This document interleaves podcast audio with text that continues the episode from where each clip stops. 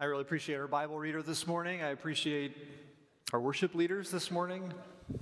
Appreciate you being here this morning. I, uh, I appreciate one of my preaching heroes, a fellow named Fred Craddock. And uh, some of my thoughts that I'll share with you today come from Fred. He had such a way with words. And, um, and like him, uh, anytime someone says to me, I don't care what anyone thinks, I'm going to do it anyway, I have a hard time believing him.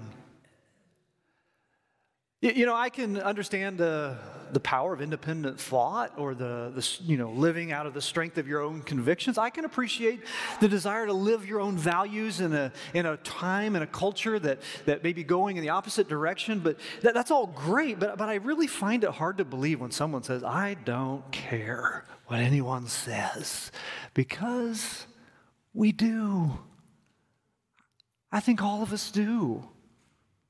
It's a kind of a fundamental social desire to, to uh, have the, you know, the approval of your friends and family and people all around you in your life. It, it just is. And, and some of us, I know we want that a little too much. Sometimes we pay too high of a price for that, you know? Sacrificing our faith, abandoning our conscience, trying to uh, lose sight of right and wrong so that we can, you know, get the votes or get the promotion or get the job or get the girl or get the new uh, set of friends that we're looking for, whatever the case. Sometimes we pay too high a price. Like Nylah Anderson. Nylah is a bright, happy, athletic 10 year old girl uh, her mom went into her room uh, last December and found her unconscious on the floor. She rushed her to the hospital, and uh, after three days in the hospital, she did not make it. She died. Why? Why, why did she stop breathing? Why did she collapse on the floor? Well, apparently, she was trying to do something that's called the blackout challenge on TikTok. She wanted social media friends to think that she was cool. And it can get kooky sometimes, you know? But, but even, even with some of those extremes, even though it's exaggerated for some, I think in all of us, it's there, the approval of others. I care what other people think. In fact, I, I think the reason why being misunderstood is so painful is that it carries with it the idea of disapproval. There's a 67 year old man, married to his 69 year old wife for a long, long time. They didn't have any kids, but they were enjoying retirement together. They were traveling, they were going places, uh, they were uh, having friends over. It was a, a, pleasant time, but then they started to no- notice the front edges of Alzheimer's creeping into her mind.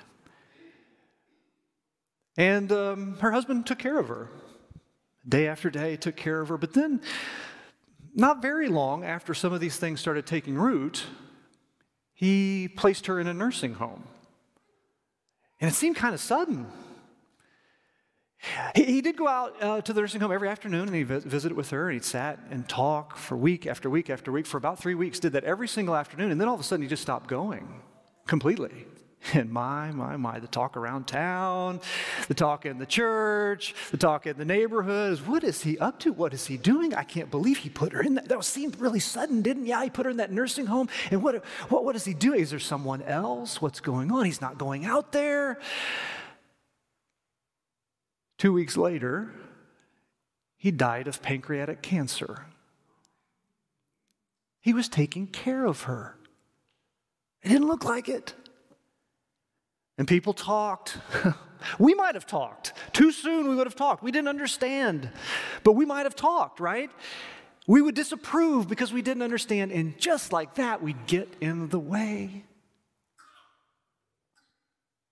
Will Campbell was a Southern Baptist minister from the state of Mississippi, 1950s, 1960s. He was a campus minister on the college campus. He was a pastor of a Southern Baptist church. He was a social activist. He was a civil rights, uh, you know, activist. And He bears the scars of the 1960s and trying to minister in a, a time of racial strife. Uh, in fact, even in this picture, uh, here he is on our right, uh, being consoled at the death of Martin Luther King Jr. He, he was a guy whose name was in the newspaper all the time. But near the end of his life, uh, before he passed away, Will Campbell was invited to a meeting of the KKK. And he went. He went. Will Campbell, pastor, civil rights activist, goes to a meeting of the KKK. Well, people talked about that, let me tell you. They said, oh, sure. Sure, when push comes to shove, old Mississippi still comes out, doesn't it? He did all that stuff. He talked about all that stuff, but we know who he really is. People were hurt. People were disappointed. People were devastated. They were so angry. But no one dared ask, What, what did you do there? What did you say? And a friend of his, he was talking to it about it, and the friend said, Why did you go? And he said, Will Campbell said, It's the sick who need a doctor, not the healthy. Sounds kind of familiar, doesn't it? Sounds a little bit like Jesus.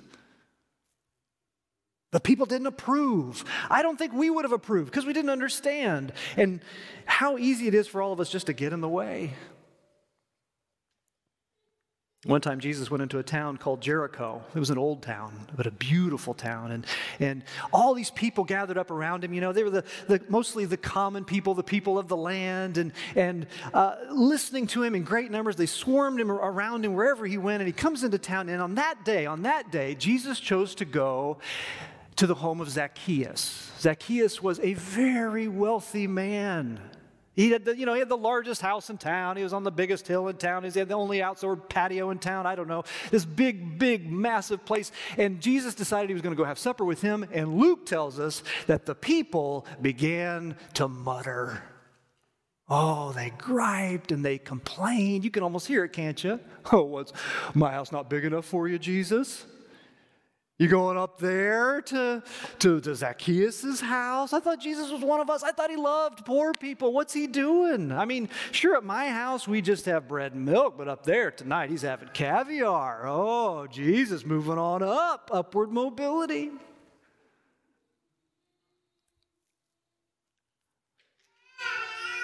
But in Zacchaeus' house, they ate and they had a conversation that ended with this Zacchaeus, this wealthy tax collector, he says, Look, Lord, Lord, here and now I give half of my possessions to the poor, and if I have cheated anybody out of anything, I will pay back four times the amount. That's a tax collector talking. He worked for the Romans, he had bilked people out of money all his life. Now he's going to pay people back.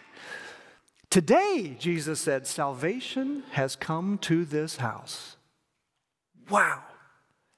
Can you hear the crowd of people eating their words when Zacchaeus is walking around town handing out money? Well, we didn't, we, we, we thought, but we didn't, we didn't know. We, we, we, we had to talk. no, you didn't. It's too soon. Didn't understand. You got in the way. Peter in Acts 11, you heard his story. He's traveling around Judea. It's maybe eight or nine years, I suppose, since the death of Jesus and his resurrection and the ascension. And it has been a crazy time, a roller coaster time for Peter in this early church. To be fair, it's been bonkers, really. Peter had just seen the Holy Spirit work through him when he went and saw this man named Aeneas who had been uh, bedridden for eight years, paralytic. And, and he comes in, and in the name of Jesus Christ, he told him to walk, and he got up and walked home. and there was this woman, Tabitha, who had passed away, and all the people she had cared for in the community, they were filled with grief. And Peter came and he prayed, and wouldn't you know it, God raised her from the dead. Stuff like that gets people talking. Luke says, this became known all over Joppa. And maybe these kinds of things in people's talk, maybe these were on the mind of Peter when he went up on the house rooftop to pray. And he's up on this rooftop around lunchtime, and he has this kooky vision where a voice from heaven tells him to eat unclean food. And he says, Absolutely, he would not. Surely not, Lord, Peter said, which I always find an interesting oxymoron. Can you say no to your Lord? Peter was pretty good at it, and if I'm honest, I'm pretty good at it too. Peter said no. He can't eat animals banished by the Jewish law what would people say? but three times the vision happens. Three times he denies it. Three times he hears this voice from heaven that says, Do not call anything impure that God has made clean. And he thinks about that and he stews on that and he's wondering about this. And then all of a sudden, these messengers, these Roman messengers, come to his house or the house he was staying and they invite him to go with them. These unclean, non Jewish, shunned kind of people. But Peter goes and he enters the home of Cornelius and a large gathering of people come around him. The wrong sorts of people, you understand. Unclean people, according to the Jewish folks. And Peter talks. And he shares with them about Jesus, how in Acts 10, Jesus, he says, is the Lord of all. How in Acts 10 43, uh, everyone who believes in him, Peter says, receives forgiveness of sins through his name. As true for us as it was for them. And then God jumps in even before Peter concludes his sermon. Acts 10:44 while Peter was still speaking these words the Holy Spirit came on all who heard the message. Don't you hate it when God interrupts a perfectly good sermon doing only what God can do? I mean, you probably don't care, but I would care. And then he says the circumcised believers who'd come with Peter were astonished. The gift of the Holy Spirit had been poured out even on Gentiles. Well, let me tell you, word got out about this. So, Acts 11, when Peter went up to Jerusalem, back to his home base, the circumcised believers criticized him. And they said, You went into the house of uncircumcised men and ate with them. They criticized him. Luke's word is uh, diakrino, they, they, they disapproved vocally. People said, having lunch with Gentiles now, Peter? What has gotten into you? How could you even entertain something so kooky? Chatter got around town. Have you heard about Peter? Did you hear what Peter did? Oh, yeah, I heard what Peter did. Can you believe that? Having lunch with those people, eating with those people, accepting those people. Isn't he a fine one? He's an anti Semitic Jew. Did you know there was such a thing? I can't believe it. Spitting on the grave of his ancestors. That's what I say. They are absolutely crushed. I mean, this is Peter. This is the rock. This is the one who said, Jesus, you are the Christ, the Son of the living God. This is the one who saw Jesus transfigured on the mountain. This is the one who ate with Jesus, a resurrected Jesus on the beach. Peter, not Peter, not this. They disapproved. And they talked, but they didn't know what he was doing. They talked too soon, they got in the way. So, uh, Acts 11, verse 4, starting from the beginning, Peter told them the whole story the vision, the voice, the, the sheet, the unclean animals, the Spirit's prompting to go with these messengers, even though they were unclean. He even told them about his sermon getting interrupted. I love that. Acts 11, verse 15, as I began to speak, good preacher, right? He was just getting started when God, you know, did his thing the Holy Spirit came on them as He'd come on us at the beginning, and He tells them all of these things. And then He concludes with this verse 17 of Acts chapter 11. So if God gave them the same gift He gave us who believed in the Lord Jesus Christ, who was I to think that I could stand in God's way? Oh, no, Peter. We did. We didn't know. We, we didn't know what you were doing. We didn't know what God was doing. We didn't know about the, we didn't know about the voice and the, we didn't know. We didn't know. We, we talked too soon. We talked too soon. You know what I've decided? I think I've decided this that being a Christian carries with it the very real possibility that you will be misunderstood. What you do, why you do it, I think it's a very real danger. I mean, look at us today. You're here sitting the, in this church building today. Beautiful May day outside. Absolutely gorgeous. Summer's starting to kick off, the end of school, the change of the rhythm of our community, and all this. And, and you're sitting in these seats and you're listening and you're reading and you're praying and you're, you're, you're communing together in this time. And, and listen, there's these things all around us called boats and jet skis and all these picnic tables that are just screaming out for you to come and put those red and white checkered tablecloths on them with some fried chicken and some deviled eggs and some sweet tea and have friends around, all kinds of stuff like, or a ball game. My goodness, we live 90 minutes away from a Major League Baseball park, the Major League Baseball park.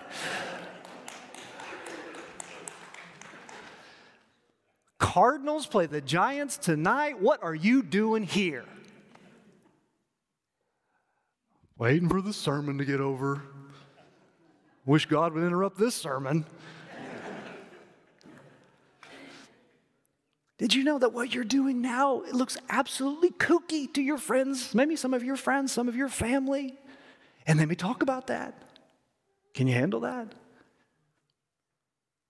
Or, or giving. You give your time, you give your money to the mission of Jesus through this church.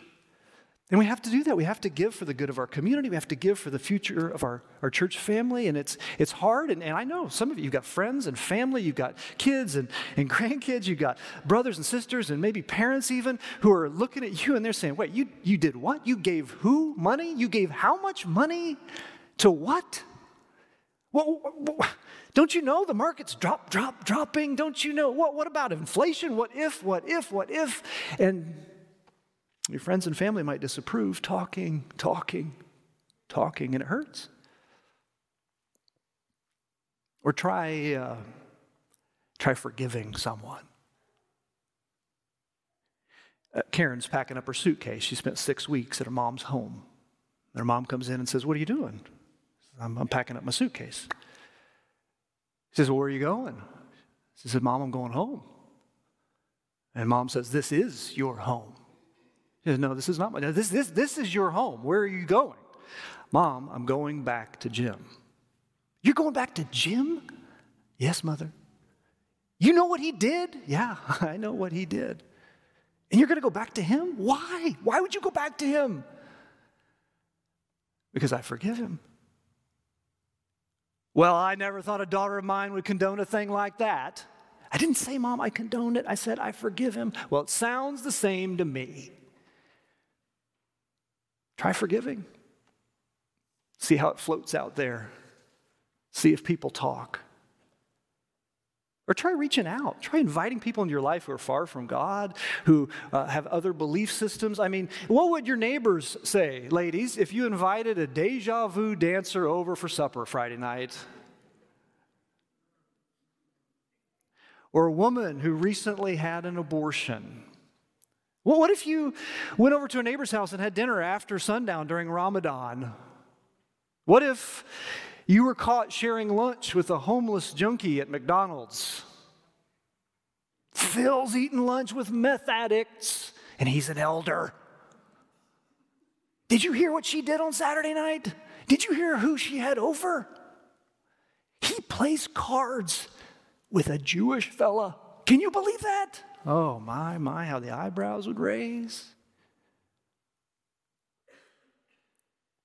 Somerset Maugham, an English novelist of a generation ago, said, The strongest and most deep seated instinct of civilized people is the desire for the approval of others.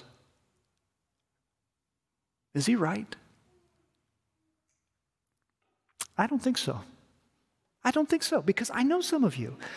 And I know that you've put something else above that. You've heard another voice. You've felt another allegiance. You, you've heard and answered another call in your life. You've looked around. You've seen God at work. And like Peter, you asked the question who was I to think I could stand in God's way? And you stood down and you chose to love someone in the name of Jesus despite the whispers. Is that right? Is that a true statement? Is that right about you? Am I right about you?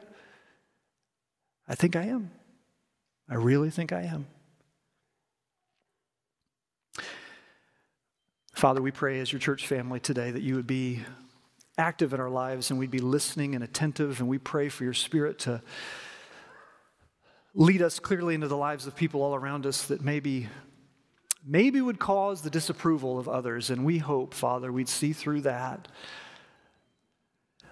that we'd follow your voice and we try to be in the way help us lord jesus to be faithful to your mission help us to be faithful to the mission of jesus and the, the proclaiming and demonstrating of his love. And it's in his name that we pray.